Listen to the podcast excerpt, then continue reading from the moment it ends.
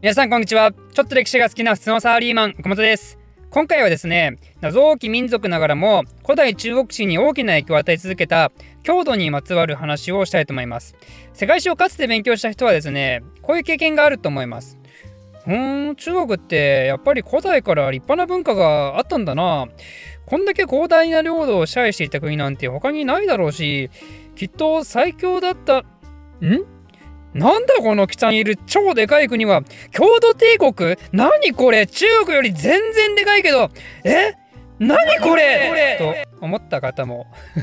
多いはず。まあそうなんですね。この古代中国の秦とか漢の時代、郷土はまさしく最盛期を迎えていて、中国王朝よりもバリバリに勢いを持っていた東ユーラシアの覇者だったんですよ。でも正直、そこまでよく知らないですよね、郷土って。彼らは一体何者で、どっから出てきて、そしてなぜここまで大きくなったのか、そしてどのように郷土は衰退していくことになったのか、今回はそんな話をしたいと思います。まず前提として郷土は騎馬遊牧民すなわち定住生活をせず馬とか羊とかといった家畜を飼いながら暮らしをしていてその家畜の餌である草が生えてる場所を転々と移動している人たちですでそういう人たちってのは文字文化を基本的に持たないんで、まあ、なぜなら文字っていうのは主に定住型の農耕民族のもとで発展していった文化ですからね、まあ、この辺の話を知りたい人は是非10秒撃鉄の動画を見てもらいたいんですが、まあ、つまり言いたいことは何かというと郷土も文字を持つような文化がなくてそのため彼らがどういう生活をしていたかというのは彼ら自身の言葉での詳細な記録がないんですね。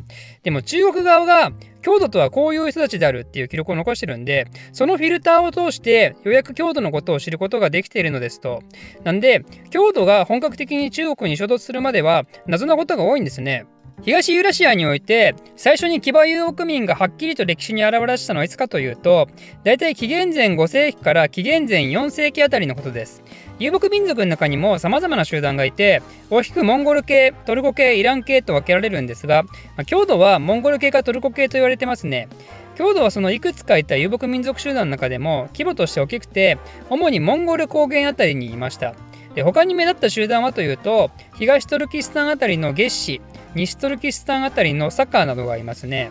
でその郷土が最初に現れた中国側の記録は何かというとこれは四季っていう資料。キングダムの時代で有名な戦国時代あの戦国の七路の中でもトップを走る秦に対して漢義趙燕清の五学合唱軍が戦った時の記録に郷土は登場します。実は郷土この時合唱軍の味方をしてたんですね。だけどこの時郷土は五カ国ともども撃破されてしまって北に逃げることになります。で中国側の世界はというとこれは誰もが知る通り秦がそのまま勢いに乗って他の国を滅ぼしてそして紀元前221年に中国を統一した初の国家となったわけですね。それその大偉業を成し遂げた始皇帝は存命中に数多くの政策を強硬的に推し進めてその中の一つに郷土とかの騎馬遊牧民対策に万里の長城を築いたのがあったというわけですよ。ただあまりにも急進的な火薬に国内からは不満の声が爆発して始皇帝の死後すぐに秦っていう国は崩壊してしまったわけでしたねそれが紀元前206年のことでしたと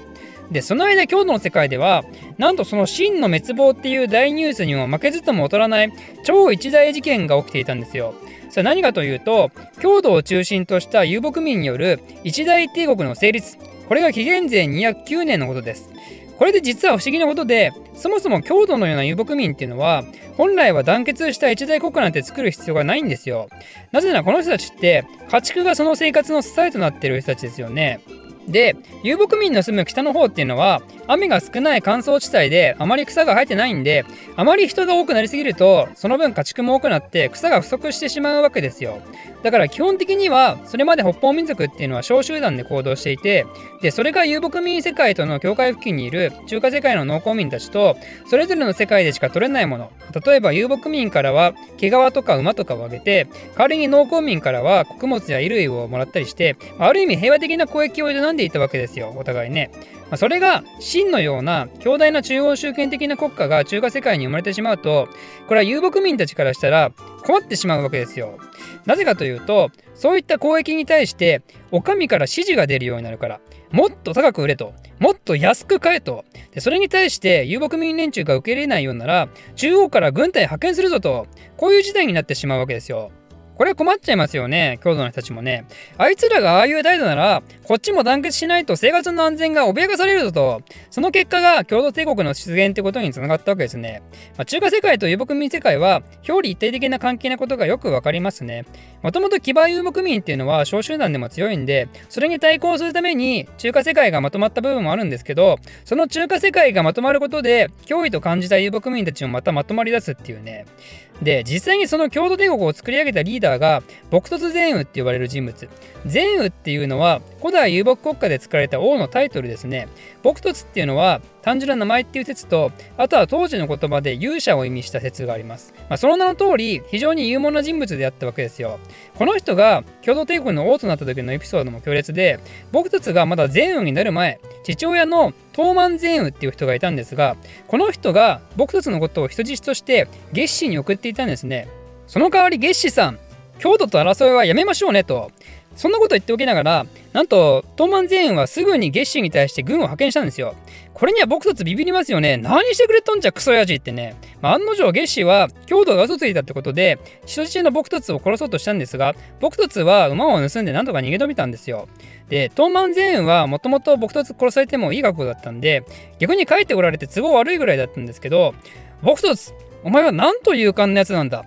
褒美に将軍にしてやろうってこう調子のいいこと言って兵士1万人を全と僕たちに与えたんですねでも僕たちは自分の命を間接的に殺そうとした父親が許せなくてですねこっから復讐の鬼となったんですよでもいきなりこの部下1万人たちに、よし、東万全を撃てなんて言っても、まあ、土壇場になって部下たちが裏切る可能性がありますよね。国王なんて殺せませんってね。だから僕たちは確実に自分の言うことを生きる部下だけを残すようにとある作戦を考えます。それはどういうものだったかというと、とある一つの命令を忠実に守ること。具体的には、俺が矢を放ったところに同じように矢を放てと言ったんですね。それができなければ殺すぞっていう超不穏なこと言ってね。で最初は狩りとして鳥とかイノシシとか置いて、まあ、これは普通に部下もひょいひょい放ちますとでその次はなんと僕たち自分の馬に対して矢を置いたんですよこれはね部下たちは大混乱ですようって。だって上司の部下に矢放っていいの？えマジで？ってこうオロオロしだした部下に対しては、まあ、僕たちは最初に言った通りお前は部下の資格なし！っつってバンバン切り殺したんですね。で僕たちは自分の馬どころか次は自分の奥さんにも矢を放って部下これにもまた大混乱ですよ。なんって。え本当に上司の奥さんに矢放っていいのってね。でもそれに対して行動できなかった部下はまた僕たちは殺したんですね。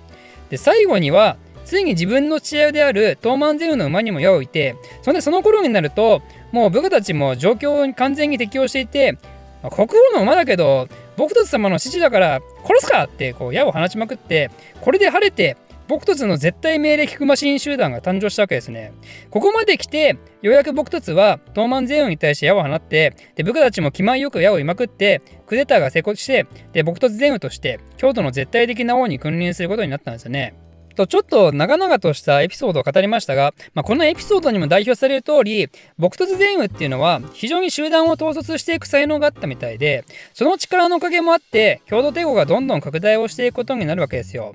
でついに中華世界と共同帝国は真っ向から激突しますその戦いこそが紀元前200年に起きた白兎山の戦いですこの時の中華世界っていうのは劉邦と項羽の戦いである蘇漢戦争が終わってその勝者である劉邦によって漢帝国が成立していた時ですね。これに劉邦を率いる漢軍はボロ負けをしてしまって劉邦は命からがら逃げ出したものの、まあ、和議の条件として毎年絹や米なんかを奉納することになってそして歴代全王に対して漢王室の工事を差し出すっていうね、まあ、漢からしたら非常に屈辱的な条件を結んだわけですよ。でしかも思い出してほしいのが、こういった記録っていうのは中華世界のフィルターを通してますからね。郷土は文字の記録を持ってないんで、漢帝国の公式な記録として、漢王朝の偉大なる創始者である劉邦が、このような屈辱的敗北をしたと記録してるってことは、まあ、実際にはもっとすごい条件があった可能性がありますね。そうなると、この後、関と郷土っていうのは、まあ、大きな争いがしばらくないんですけど、実態としては、属国とまでは言わないものの漢が郷土に対して完全に屈服している状態。すなわち宋の時代の中華王朝みたいに北方民族にビビりまくっていた可能性がありますね。でそんな状態に強い憤りを感じて大胆な行動に移した皇帝が現れます。それが漢の七代目皇帝武帝ですね。この人がもう必要に京都に対して攻撃をしまくったんですね。まあただ戦いの舞台はモンゴル高原で広大な土地で騎馬遊牧民に対して大多数が歩兵な官軍が勝てるわけないんで、まあ、この戦争は大きな成功を上げることなく、まあ、ひたすら長期化するんですよ。ただ武帝の諦めない心がついに功を奏したのか強度そのものではなく京都に対して効能をしていたような聖域オアシス都市国家を漢は手中に収めるようになってで京都は食料をそういう効能品によって頼ってる部分もあったんで、まあ、これはちょっとたまらんってなってついに武帝の亡き後京都と漢は真に対等な和平条約を結ぶに至ったわけですよただ一度国として勢いをそがれた京都はその後内紛が止まらず何人もの善雨が並立するような混乱期を迎えてそして国は東西南北と分裂をして帝国としての実態は完全に失われてしまうということになります。その中で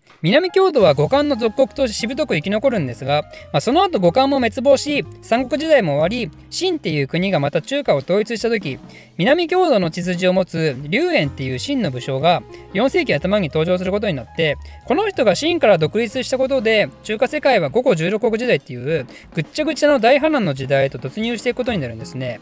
ちなみにそんな龍炎が立ち上げた国の名前はなんと漢。漢と歴史的に敵対を続けた郷土の血を持つ人物がまさかの漢王室の竜の姓を名乗り漢の復興を訴えて挙兵する。郷土にやられまくった劉邦や敵対心むき出しだった武帝がこんな未来を知ったら果たして彼らは何を言ったでしょうかね。